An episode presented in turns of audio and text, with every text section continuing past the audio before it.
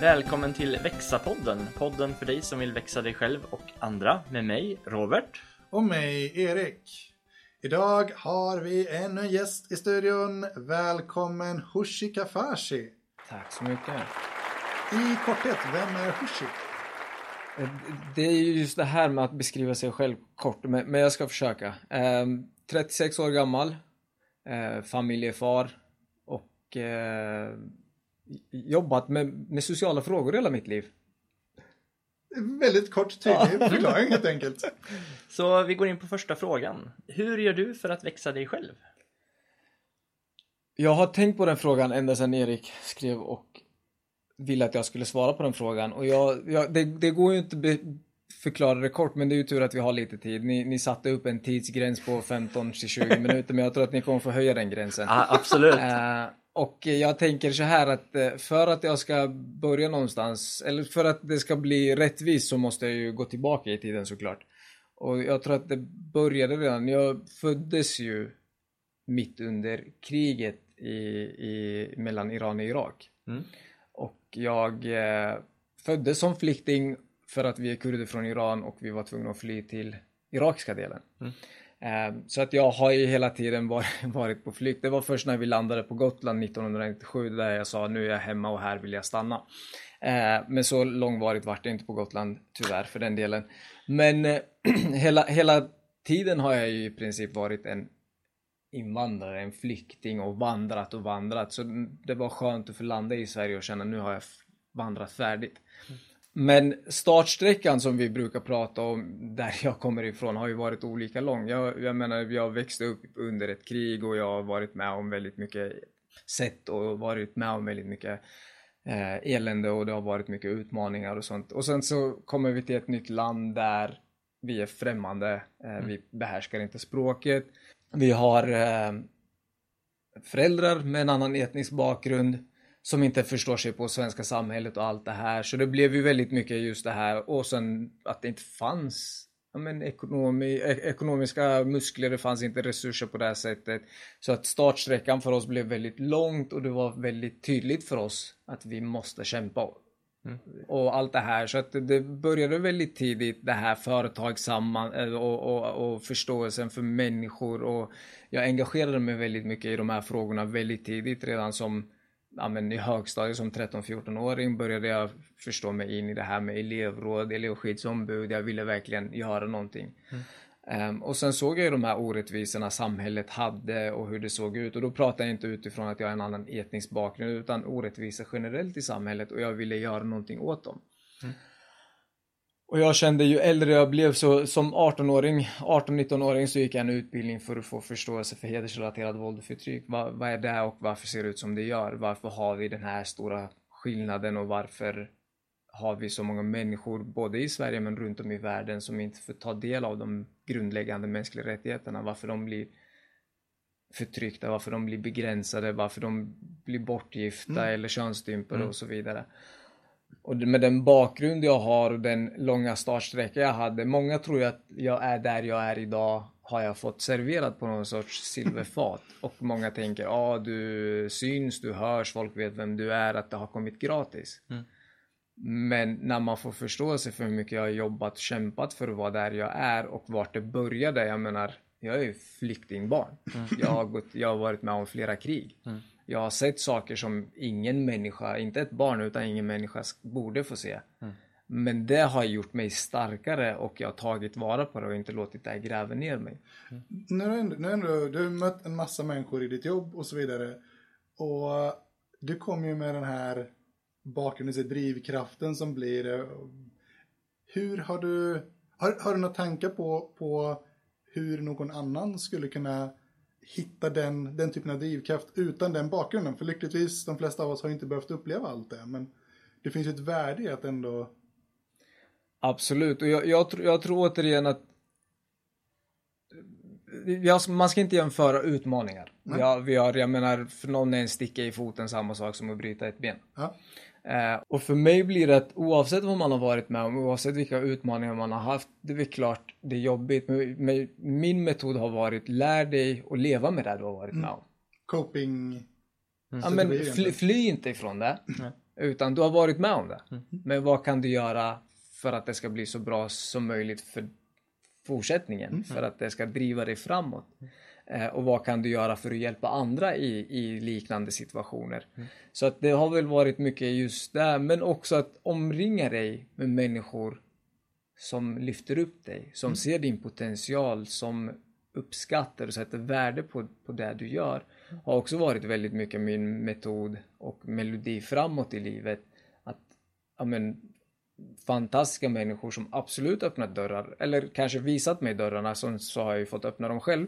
Men, men jag har ju tagit vara på det.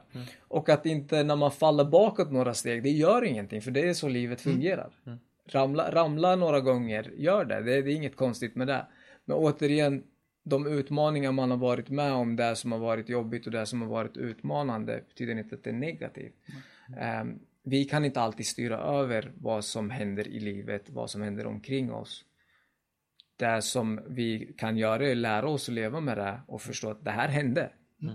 Men vad ska jag göra för att det ska driva mig framåt? 2010, som är riktmärket i hela mitt liv egentligen. Eh, I januari det här året går ju min mamma bort i cancer och det är en väldigt tung period för mig. April samma år föds ju vår första son. Och då börjar ju livet om på noll för mig. För det är ju mörker mellan januari och april. Jag kommer inte ihåg någonting däremellan. Men sen är det 2010, april 2010 föds Emilio och då börjar ju livet om på nytt. Och det är också det året jag grundar verksamheten Shanaz hjältar i Linköping, 22 år gammal. Så att någonstans så blev det startskott. Okej, okay, du har varit med om det där. Det var hemskt, det var fruktansvärt. Det var den person som stod dig närmst som, som inte lever längre. Men ska du låta det förstöra allt? Ska du låta det gräva ner dig? Eller ska mm. du göra det till en motivationskraft och drivkraft för att växa dig själv? Mm. Eh, och det var det andra alternativet som jag, jag valde som tur var. Mm. För återigen, alla utmaningar jag har varit med om, allt jag har varit med om, ja, men, svåra förhållanden framförallt med, eh, jag vet inte hur personlig jag får bli, men jag, jag är ju som Det jag finns inga hinder för våran del, men för egen, men för din egen del. ja, men vad bra. Nej, men ingen bra uppväxt, ingen, ingen närvarande pappa, väldigt våldsam pappa och allt det här. Så att just sådana här grejer skulle kunna knäcka en människa mm. ganska hårt, men samtidigt så var det så här. Ja. Varför inte dig? På vilket sätt menar du då? Att du inte blev knäckt. Vad, vad tror du gjorde att det inte vart så för dig? För många har hamnat i den positionen och inte kommit ut och ja. driver det du driver och så vidare. Nej men, ja, varför, ja, men jag tror att det är väl klart det finns många som precis som mig tagit vara på det här och de utmaningar man varit med om. Men, men jag tror att för mig var det att jag hade jag brukar säga att jag är fostrad, en man fostrad av en kurdisk krigarkvinna. Mm. Eh, hon, hon, ja, men hon var verkligen alltid i, där och stöttade oss. Vi är ju ändå sex syskon.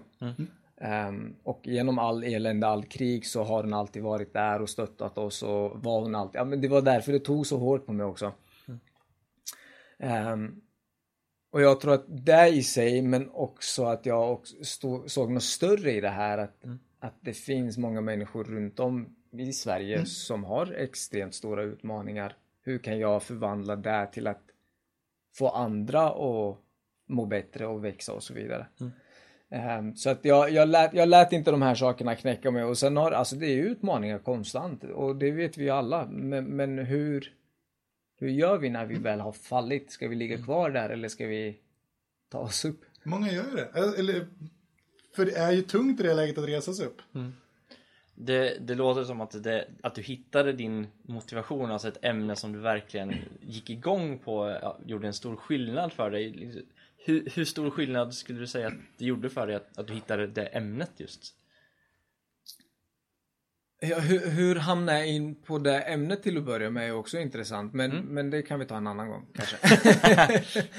ja, det, det, är så svårt att... Jag tror att jag, jag såg, jag växte upp i, i så kallade socioekonomiska områden. Jag växte upp med vänner som hade begränsningar och var väldigt kontrollerade och allt det här. Mm. Um, och jag mötte ju det dagligen i skolan där man pratar om olika saker utifrån att man får inte hänga på, med på med om skolan anordnade någonting eller på sommarlovet mm. och det var direkt hända efter skolan. Man kunde inte få vara med på fotbollsträningar eller vad mm. det nu kunde vara. Och de orättvisorna såg jag väldigt tidigt och kände att men, det måste gå att göra någonting åt det. Jag ser inte att vi har löst utmaningarna och jag ser inte att vi är ens nära att lösa dem. Men vi har ju tagit fram väldigt mycket metoder och jag åker ju runt hela landet och till och med utanför landet och försöker dela med mig av mina metoder som jag använt mig av så att fler ska kunna få ta del av de grundläggande mänskliga rättigheterna. Så att fler ska få chansen att vara individer med rättigheter. Kan du ge ett exempel på en sån metod? Så metoden. Ja men det, det är ju bland annat metoden Shanazi som jag eh, tog fram redan 2010 som, som nu börjat sprida sig och hela det konceptet bygger på egentligen för att vi ska uppnå förändring, för att vi ska påverka nästa generation så måste vi börja jobba förebyggande.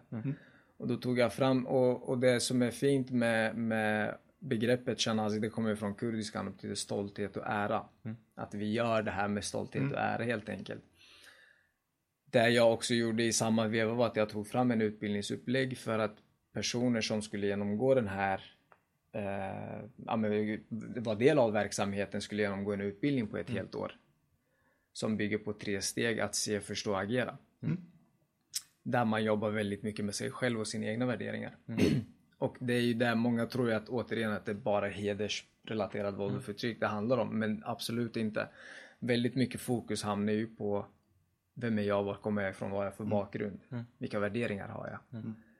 Och också att många tror att jag är ute efter att jag ska rädda världen och det har aldrig varit mitt men jag vet ju en individ kan inte göra det på egen hand. Utan hur kan jag förändra individen sen, sen i sin tur kan förändra andra.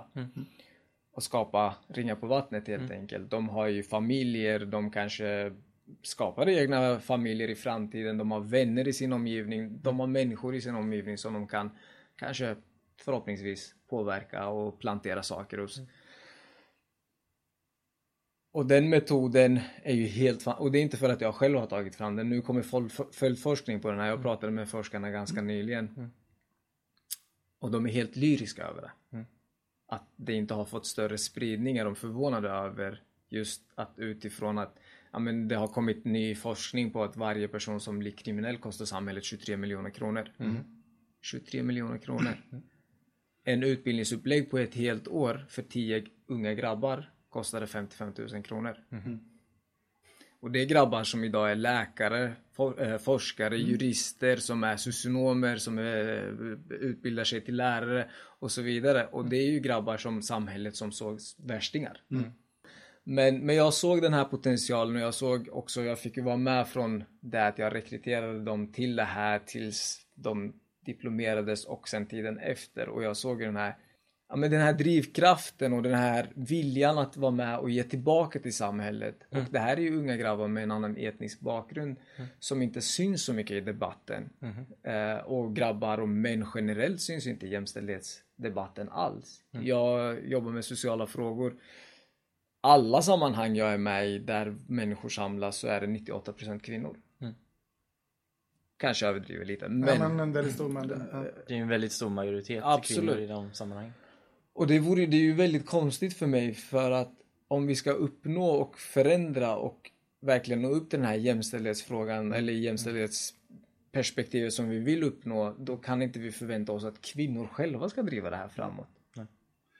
Det, jag, vill, jag vill påtala något som jag tycker är intressant. Eh, jag, när man lyssnar på den här beskrivningen och pratar om, om här stora samhällsfrågor. Det är fascinerande, precis som du sa förut med stuprören, det är fascinerande hur mycket av det som min hjärna direkt kopplar in och ser när vi jobbar med företag och ledarskap och förändringar. Det är exakt samma grundläggande. Du pratade med brandsläckningen, det kommer till det långsiktiga. Du pratade om individernas värderingar och viljor. Och kostnader att ha personer som inte vill åt samma håll som resten. Alltså, och det går in i föräldraskap som vi pratade lite om innan här också. Så att det är fascinerande hur det ändå är samma mekanismer genom hela spektrat. Och det är egentligen inte svårare än så. Jag, jag tror, precis, jag, men jag, jag tror, men med ord är det inte svårare än så. Sen är ju handling något helt annat såklart. Men, men, men det, det är precis där det är. Och jag är övertygad om att oavsett vad man jobbar med så tänker jag någonstans att det är viktigt att, att vi vill samma saker. Eh, sen klart man ska ha olika idéer och vara driven och allt det här. Så det. Absolut. Eh, men, att grunden är att vi vill uppnå det här. Och sen hur man tar sig dit, det kan ju vara olika vägar och kanske in, det är nästan alltid rakt fram. Eh, Du pratade lite om eh, ja, men, ditt kursupplägg med att man får utforska sina värderingar så. Hur, hur mycket har du jobbat med värderingarna själv? Dina egna värderingar? Jättebra och jag tror att jag hade inte varit där jag är idag om inte jag hade börjat med mig själv och mina egna värderingar. För jag kommer ju också från just det här med att, ja men ta hbtq-frågan bara. Det, det är äckligt, det är skam över, det är vidrigt och, och allt, allt det här eh, som tyvärr än idag är väldigt vanligt förekommande, att många tycker. Och jag hade med mig de värderingarna för att jag inte visste bättre. Mm. Jag förstod inte de sakerna. Mm. Eh, samma sak med individens värde och att människan ska själv få välja Mm. och vem man älskar, hur man ska klä sig, vilka man ska umgås med och så vidare. Jag hade inte riktigt förståelse för det här. Så att, och samma sak med den privata delen utifrån att jag växte upp med en väldigt våldsam pappa och rädslan för att när jag själv får barn kommer jag vara en våldsam pappa också. Mm. Ehm, hur bryter jag den Mm. Onda trenden? Hur, hur, hur kommer vi oss, tar vi oss förbi det? Och där är det ju också väldigt fascinerande, för, och jag nämnde det, vi är sex syskon, där har vi, vi, vi, vi är väldigt tajta. Mm. Enormt tajta, vi ses flera gånger i veckan allihopa och bara för att. Mm. Ehm, och det där är lite vi svenskar gått ifrån tyvärr. Mm. Det är väldigt Oh, mycket ja. fokus Mm, individen. Och det, jag förstår att vi har hamnat där men jag vet ju också att vi människor behöver varandra. Mm. Vi är flockdjur. Vi behöver närhet, vi behöver människor som uppskattar oss, vi behöver människor att prata med. Så att jag har hittat en balans av, i två olika världar. Mm. Tagit med det fina från den kultur jag kommer ifrån och Mm. tagit bästa på det som Sverige erbjuder. Mm. Och då har vi gjort världens godaste pannkaka av det här. Eh, Hur tidigt började du utforska dina värderingar? Jag tror att det började väldigt tidigt. Jag skulle säga att jag började redan ja, men, redan när vi kom till Sverige. Okej. när jag var 11 år gammal så började jag ju se det här. Mm. Att här tänker man på ett helt annat sätt. Sen var det såklart inte klar och jag, ser inte, jag är inte klar än idag.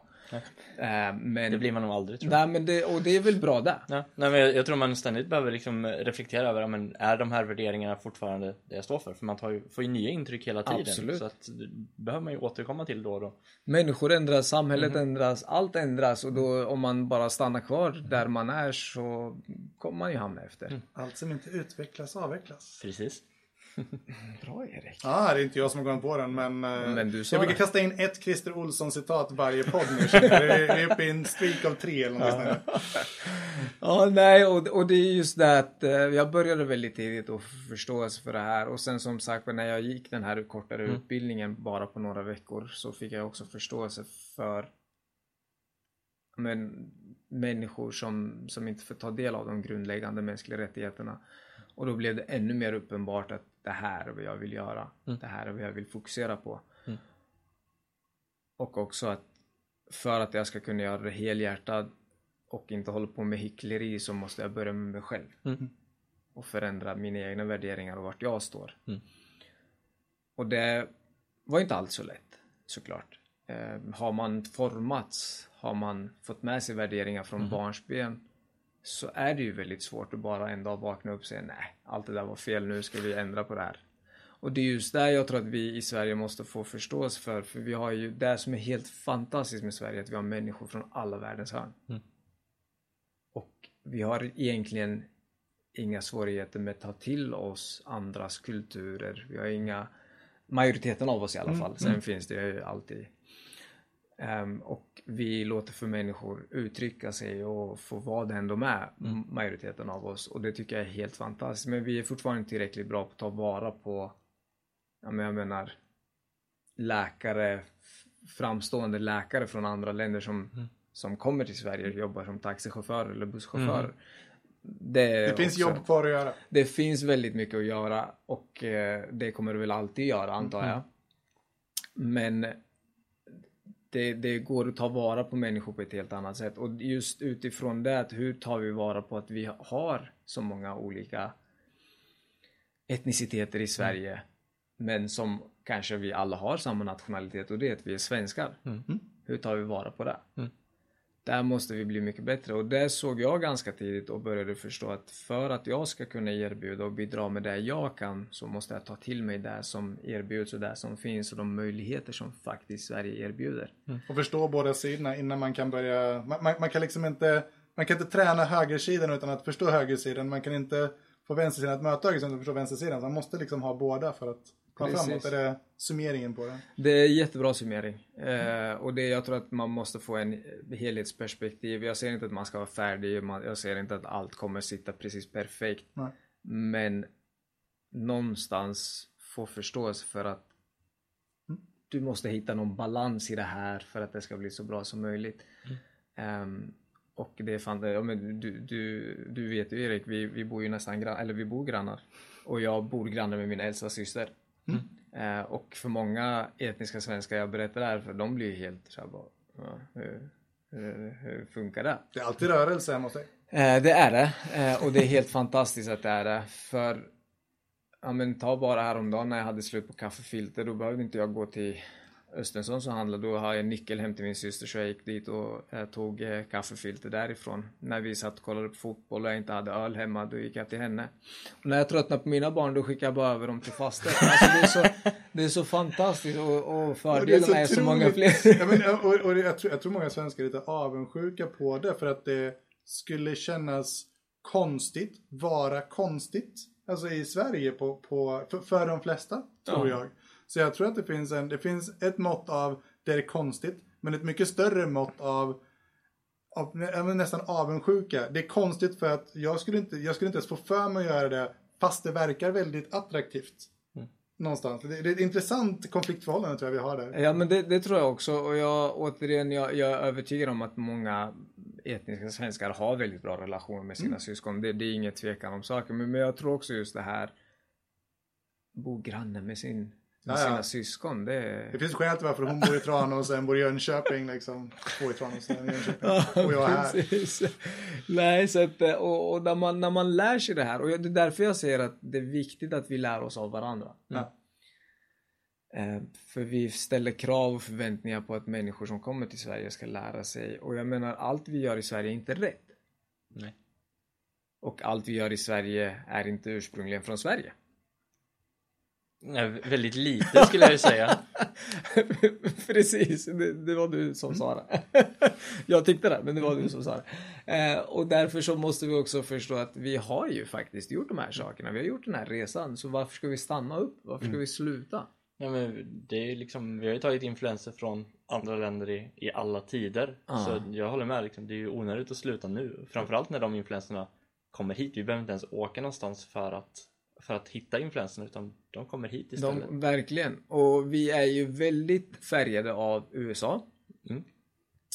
Och om vi kollar på World Value Survey-kartan så är ju vi och USA långt ifrån varandra. Mm. Alltså väldigt, väldigt långt ifrån varandra. Värderingsmässigt, eh, när det gäller sekulära värderingar, när det gäller synen på individer. Mm. Ehm, allt det där är vi väldigt långt ifrån varandra. Men någonstans så får vi väldigt mycket via media därifrån. Mhm. Och då tycker vi att, ja men det där nappar vi på. Men det bor människor här som gör väldigt mycket bra och som har väldigt mycket, ja, både tagit till sig det svenska men också har med sig väldigt mycket i sin ryggsäck från tid, ja, men där man kommer ifrån eller där deras föräldrar eller föräldrars föräldrar kommer ifrån som är väldigt bra och där måste vi bli mycket bättre på att ta vara på. Så vi kom in ganska mycket på det förut också, men hur gör du för att växa andra? Och det är en jättebra fråga och jag tänker att jag har genom hela min ja, eh, vuxna liv egentligen tänkt att, att om jag lyckas själv så är det jättebra men om jag är med och hjälper andra att lyckas så är det ju delad glädje och det är ju fantastiskt kul. Mm. Och jag har också känt någonstans att för att fler och fler ska engagera sig i samhällsfrågor och för att få förståelse för hur samhället ser ut och ta vara på de fantastiska möjligheterna som vi ändå får i Sverige och har tillgång till. Och det är viktigt Mm. att, att ta det som möjligheter för möjlighet innebär att vi måste också göra någonting för att det ska gälla oss. Mhm. Eh, när vi säger att det ska vara lika för alla så blir det väldigt konstigt för lika för alla kommer det aldrig bli. Mm. För vi har ju olika Ja, vi har- vi har ju olika förutsättningar, Ja, men precis. precis. Men om det finns lika möjligheter, då är det utifrån dina egna förutsättningar du tar vara på möjligheterna. Eh, Så att ja, vi pratade om det lite grann innan, men just utifrån att, att jag såg hur samhället såg ut och jag, jag ser det än idag, så det är inte så att det har blivit världens skillnad på hur samhället ser ut. Tvärtom, jag skulle säga att debatten har blivit lite mer, ja men den har blivit hårdare och det är mer Men om vi tar en, en, en rasismen som är idag är ju väldigt mycket mer påtaglig idag än vad den någonsin har varit under mina år i Sverige och så. Eh, Det är så mycket mer öppet. Nu är det ju, folk kan ju rakt ut. Jag är och säger att jag är en av de stoltaste svennarna som finns. Alltså på riktigt. Eh, och det kan ju bli så här, jag kan bli ifrågasatt för det. För att jag ser inte ut som en etnisk svensk ska göra, hur nu en etnisk svenska ser ut. Och det, jag hamnar ju många gånger i lägen, eh, förr i tiden så brydde jag inte mig så mycket om att folk sa saker, men nu tar jag det väldigt personligt. Och det brukar ju vara tvärtom att ju äldre man blir så tar man saker mindre personligt, men, men jag har ju gått åt fel håll. Nej men bara ganska nyligen så hade jag en stor föreläsning där jag ja, men råkade välja några icke så välvalda ord för att känslorna tog, tog över när jag pr- pratar om det här ämnet som jag verkligen brinner för. Eh, jag kanske sa fan vid något tillfälle. Eh, och då kom ju personen som vi, inte ens en av deltagarna utan personen som de hyrde lokalen av kommer fram och säger att det, vi svenskar brusar inte upp oss men det gör ni. Och då har jag under hela min eh, föreläsning stått och pratat om hur svensk jag känner mig och hur stolt svensk jag är och hur fantastiskt jag tycker Sverige är och så vidare. Och i de lägena för många år sedan så hade jag bara svalt det och tänkt äh, gammal människa, förstår inte bättre än så här. Men nu var det, vad innebär det här? Eller vad, vad menar du med svenskar brusar inte upp sig? För jag är ju svensk och jag brusar inte upp mig utan det är känslorna som tar över. Det är inte så att jag är arg över någonting utan det var bara känslorna. Och jag tror återigen att det är väldigt mycket individbaserat och inte så mycket kopplat till vad jag har för bakgrund att göra. Och då skulle han helt plötsligt säga att hans brors dotter var gift med någon som hade en annan etnisk bakgrund. Den, den, den, är, Klassiska. den är väldigt fräsch den, eh, den förklaringen. Ja, nej. Men, men hur, hur får du andra liksom att, Ja. att, att jobba på det här viset? Och, och det, jag tänker att eh, genom alla de här grupperna och all arbete jag har gjort, men också väldigt mycket privat, alltså privat. Jag är ju väldigt noga med hur jag uttrycker mig. Jag är väldigt, ja, men noga är jag väl inte, men det är många som säger att, eh, ja men hur tänker du kring jämställdhetsfrågan? Eh, För mig så är det en naturlig del. Alltså det, det ska inte vara så att jag tänker efter, åh var det här jämställdhet eller inte? För då har jag ju kanske inte kommit dit jag vill komma. För mig blir det ganska naturligt att jämställdhet, det är en vardagsgrej. Eh, att alla ska få älska vem de vill oavsett sexuell läggning, det är en vardagsgrej. Vi ska inte ha temadagar, att idag fokuserar vi vi behöver ju såklart de här dagarna men när vi kommit dit att det är en självklarhet så kommer ju inte de här dagarna behövas. Min sambo frågade varför behövs internationella kvinnodagen? Behövs den överhuvudtaget? Och någonstans så landar jag i att så länge världen och samhället ser ut som den gör så kommer vi behöva internationella kvinnodagar.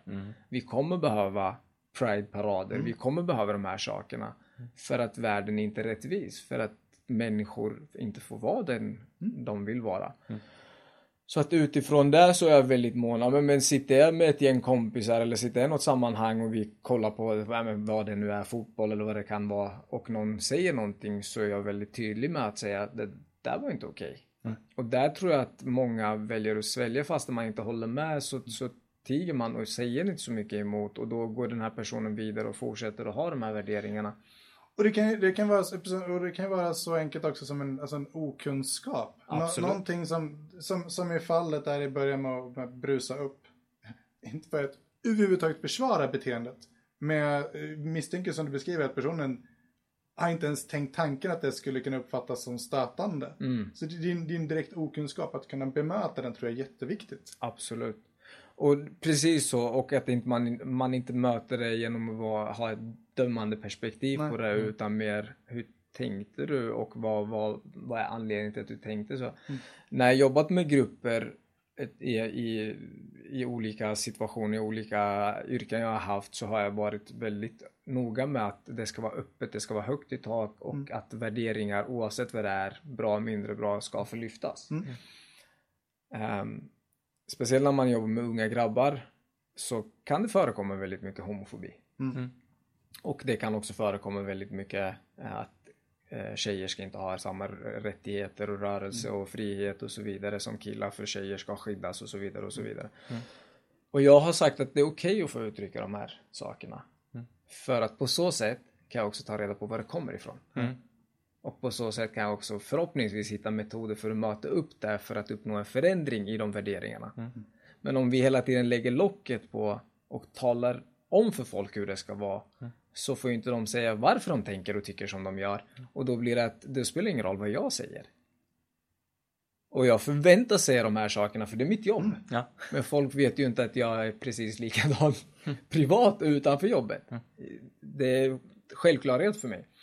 Men, men just utifrån det här så har det alltid varit viktigt. Hur får jag de möjligheterna vi har i Sverige, hur kan varje individ ta vara på dem på bästa möjliga sätt? Hur kan jag utifrån de förutsättningar jag har göra det bästa av min situation? Och jag tror att många har ju Ja, men speciellt när man har, framförallt när man har en annan etnisk bakgrund så har man ju vårdnadshavare som sätter väldigt höga krav och milstolpar om att du ska vara forskare, läkare, det ska vara på den nivån. Och inte för att eh, kategorisera yrken på något sätt, men, men det är ju någonstans har man i huvudet att det är där de eh, mest fancy jobben är och det är där mest lön finns och det kommer se bra ut för familjen och så vidare. Men alla är ju inte kapabla till det. Fastän möjligheterna Eller finns där. intresserade. Eller intresserade. Eh, fast när möjligheterna Mm. finns där så kanske man nöjer sig och tycker att ah, men jag vill jobba inom byggbranschen för Mm. jag vill vara där. Det är där jag trivs och mår bäst. Och då ska man få göra det. Så det har varit väldigt mycket just, ja, men hur tar jag vara på de möjligheterna och hur kan jag vara den bästa person jag kan vara utifrån de förutsättningarna jag har. Och hela utbildningsupplägget som jag tog fram i Shanazi och den utbildningsupplägg jag, eller det upplägg rättare sagt jag tar, vi håller på att ta fram utifrån att jobba med, med vårdnadshavare med en annan etnisk bakgrund för att komma in i svenska samhället har ju byggt på hur stärker jag mig själv som individ att kunna vara så bra medmänniska som möjligt, att vara så bra vårdnadshavare som möjligt för att det är vad människor i min om, omgivning eh, förtjänar och behöver. Men samtidigt så mår jag också själv bra i det. Eh, så att det är inte bara för min egen skulle jag göra det här och det är inte bara för andra skulle jag göra det här utan det blir en helhetslösning som fungerar väldigt bra.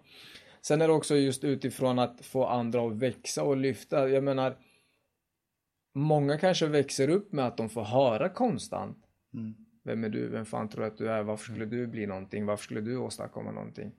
Och många har ju sådana förväntningar på att om jag inte uppnår det här, alltså så högt som möjligt, då har inte jag uppnått någonting. För mig blir det Ja, men jag hade samtal ganska nyligen med en kille som har levt i missbruk väldigt många år. Du har lyckats ta dig ut där. Det är en världens största bedrift. Börja där. Mm. Och sen så vad som händer allt efter, det är bedrifter. Var stolt över det.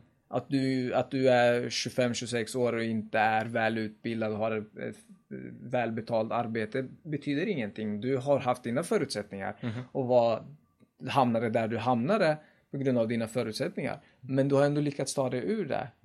Ta vara på det. Och det tycker jag att det är coolt för att någonting som jag ofta ser när man, när man eh, pratar med, med, med som andravågspionjärer.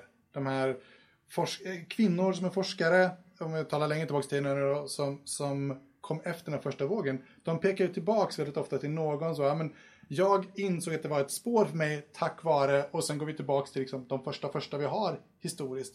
Samma sak när Barack Obama var president, så, varför, varför är det här en big deal? Säger en massa människor som säger, jo det är en big deal, för nu finns det en hel grupp människor i USA som kan se sig själva som en potentiell president i framtiden. Som inte någon som har sett ett exempel på det förut. Alltså det där tycker jag är en återkommande, ett återkommande tema. Absolut. Jag vill backa tillbaka till en sak. Ja. Du pratar om det här med att, att du säger emot eh, när du ser orättvisor på att rasism och så vidare. Där, jag menar jag har jobbat på IT-arbetsplatser i stor del av mitt liv.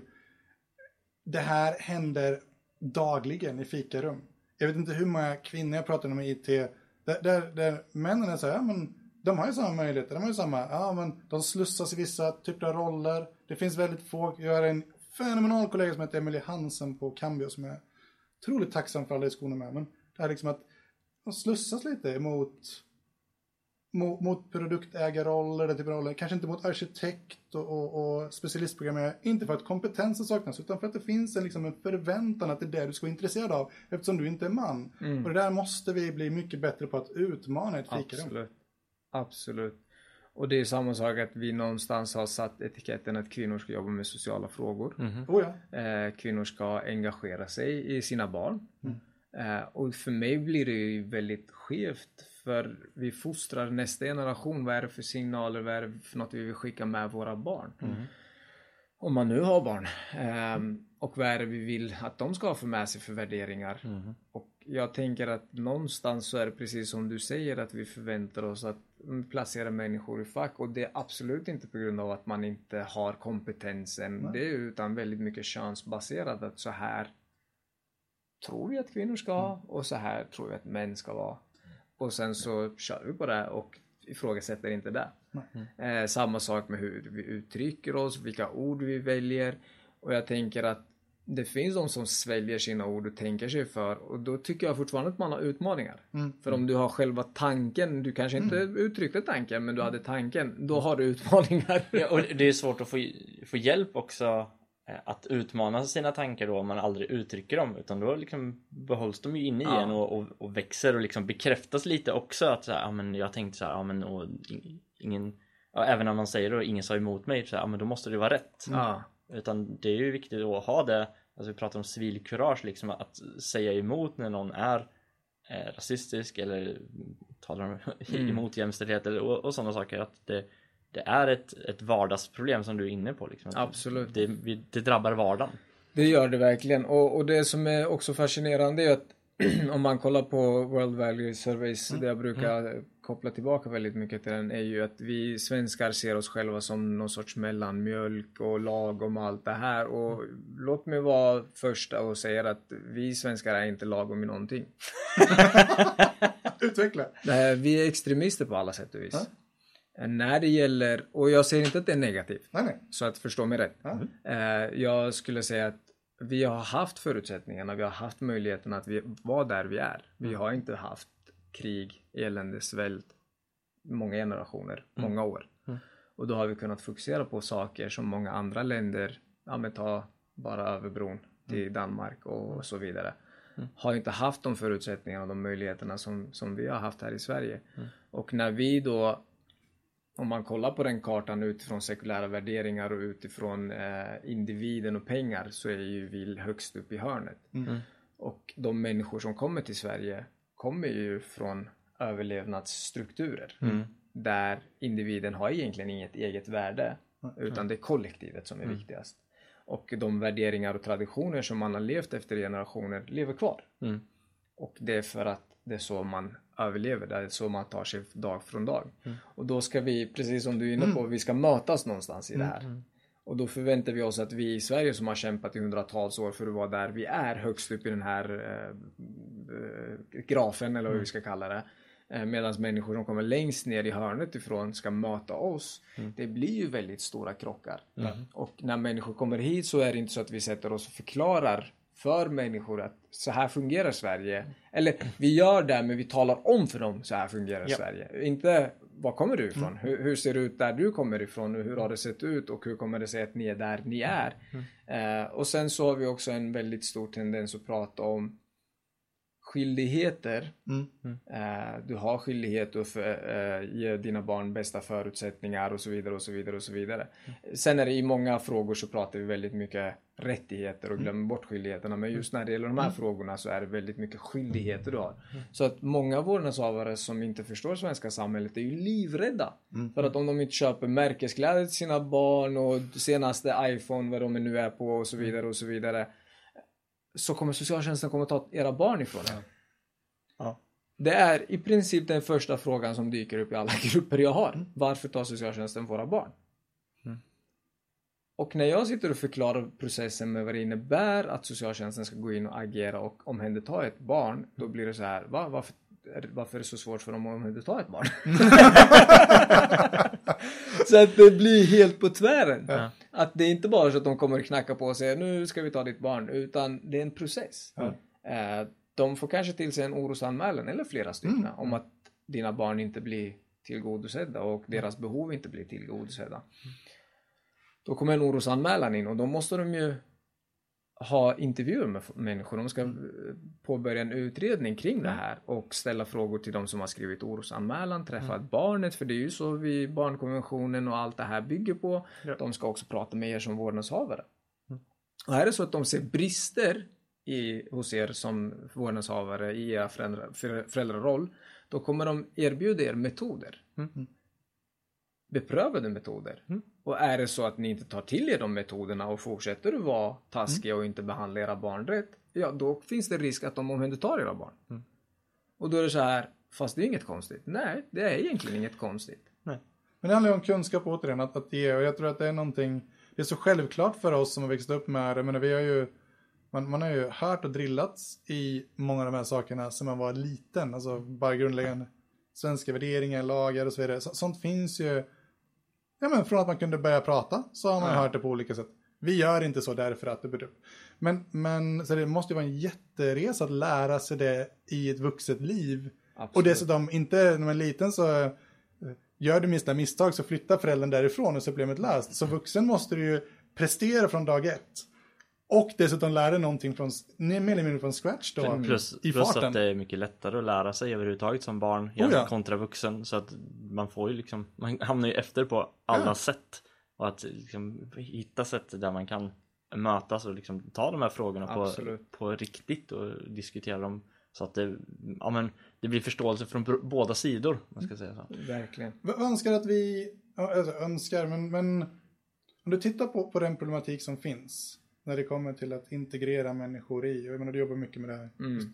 Vad va, va, vad är de urtypiska fällorna eller ur, urtypiska sakerna du önskar att svenskar i allmänhet var bättre på att göra för att göra den resan enklare för de som kommer dit eller av andra skäl har utmaningar? Nej men först och främst så måste vi också se utmaningar, människor, alltså vad, vad har man varit med om, vad har man i sin ryggsäck? Absolut. Men sen också nästa stora utmaning, det är återigen just det här att vi ska prata till folk Mm. om hur allting är. Och tala om för dem hur allting är. Mm. Att vi inte pratar med människor någonstans. Vad har du med dig? Hur ser det ut? Hur har, vad har du för förutsättningar? Eh, och det blir ju väldigt... Det, det blir stora utmaningar med det här för att eh, Låt oss vara ärliga, det är nästan ingen som vill bli tillrättavisad. Mm. Ingen vill få en hand pekad mot sig och säga så här ska du göra nu, så här gör vi. Ehm, och då blir det också samma sak, varför tänker vi inte på det i det mötet? Mhm. För om jag då kommer in i ett rum och någon ska tala om för mig, ja men och om det, om det inte är på ett konstruktivt sätt, så klart jag också blir upprörd. Det är inte konstigare än så. Eh, så att det första mötet vi har, första träffen vi har med föräldrarna där vi testar våran metod, då är det en mamma som kommer fram. Jag kommer aldrig, det är så, det är så kvitto på arbetet och på upplägget och tanken och jag blir så stolt över det. Det första hon säger när vi är klara, för, för det första vill de inte gå därifrån, eh, fast när jag säger nu får ni gå hem för jag vill också åka hem. Eh, men hon säger tack för nu pratar ni äntligen med oss. Och det är, det, alltså det är verkligen kvitto på vad jag vill uppnå med det här. Att ni är människor, ni är individer, ni bor i Sverige, ni är en del av det svenska samhället. Vad, vad tycker ni? Och för att kunna prata med någon så måste man ju lyssna. Alltså är min bild. Det är där det börjar någonstans. För Absolut. annars, så- du, är- du får rätta mig om jag har fel, men du hade inte haft en chans att prata till dem om du inte har lyssnat till att börja med så du förstår vad de är och vad det är de behöver och, och liksom deras oro och så vidare. Det där är ju någonting, återigen, vi, vi pratade förut om länken mellan företag. Det här är ju andra sådana saker A och O. Du måste lyssna först. Du säger det, det är ingen som vill bli pekad till. Det är någonting vi gör stup i kvarten, både som föräldrar och som chef och ledare organisationen. Fast vi vet ju instinktivt att det inte funkar och du säger det med sån självklarhet. För det är ju egentligen sån självklarhet, men vi glömmer bort det i många Ja. lägen, även här. Nej, men, och, och, jag tänker att mycket av det jag säger är ju ganska självklart för oss alla, men vi är så dåliga på att tänka på det och praktisera det. Ja, och det är precis det här, och precis som du säger, för att jag ska få förståelse för vad det är människor behöver så måste jag också hör, höra det från dem. Eh, för om jag förutser att, att jag kom hit 97, det här var vad vi behövde, så det måste vara samma sak som de behöver nu, som kommer nu behöver. för en helt annan situation. Ja men säkert. precis, så är jag ju, då är jag ute och cyklar något enormt. Eh, så att eh, absolut finns det likheter, men jag måste också förstå att det finns väldigt stora skillnader. Och för att ta reda på de skillnaderna så gör vi det bäst genom mötet, genom samtal och också erbjuda samtal eh, på ett språk som de känner sig bekväma med.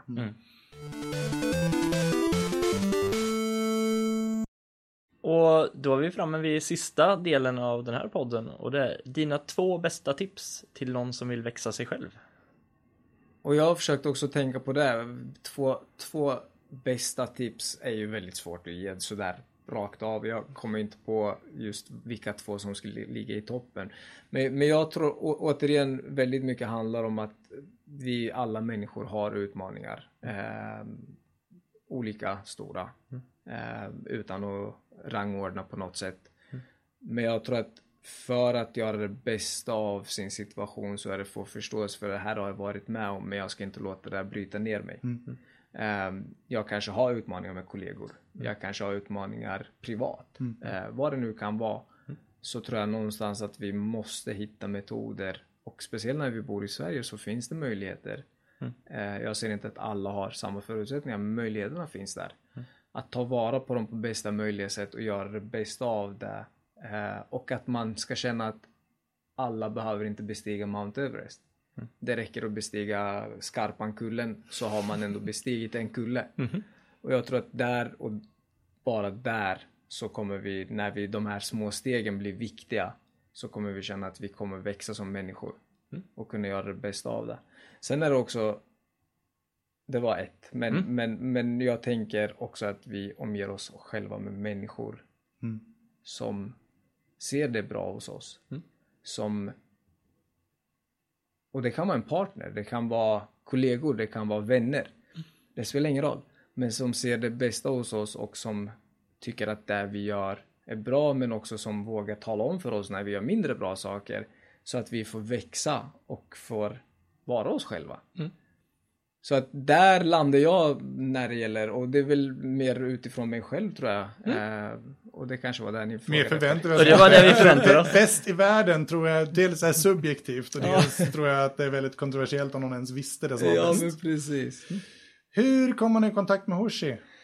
Ja, jag finns ju lite överallt på sociala medier fastän folk tycker fortfarande att det är svårt. Jag syns ju en hel del, både i media och, och så vidare.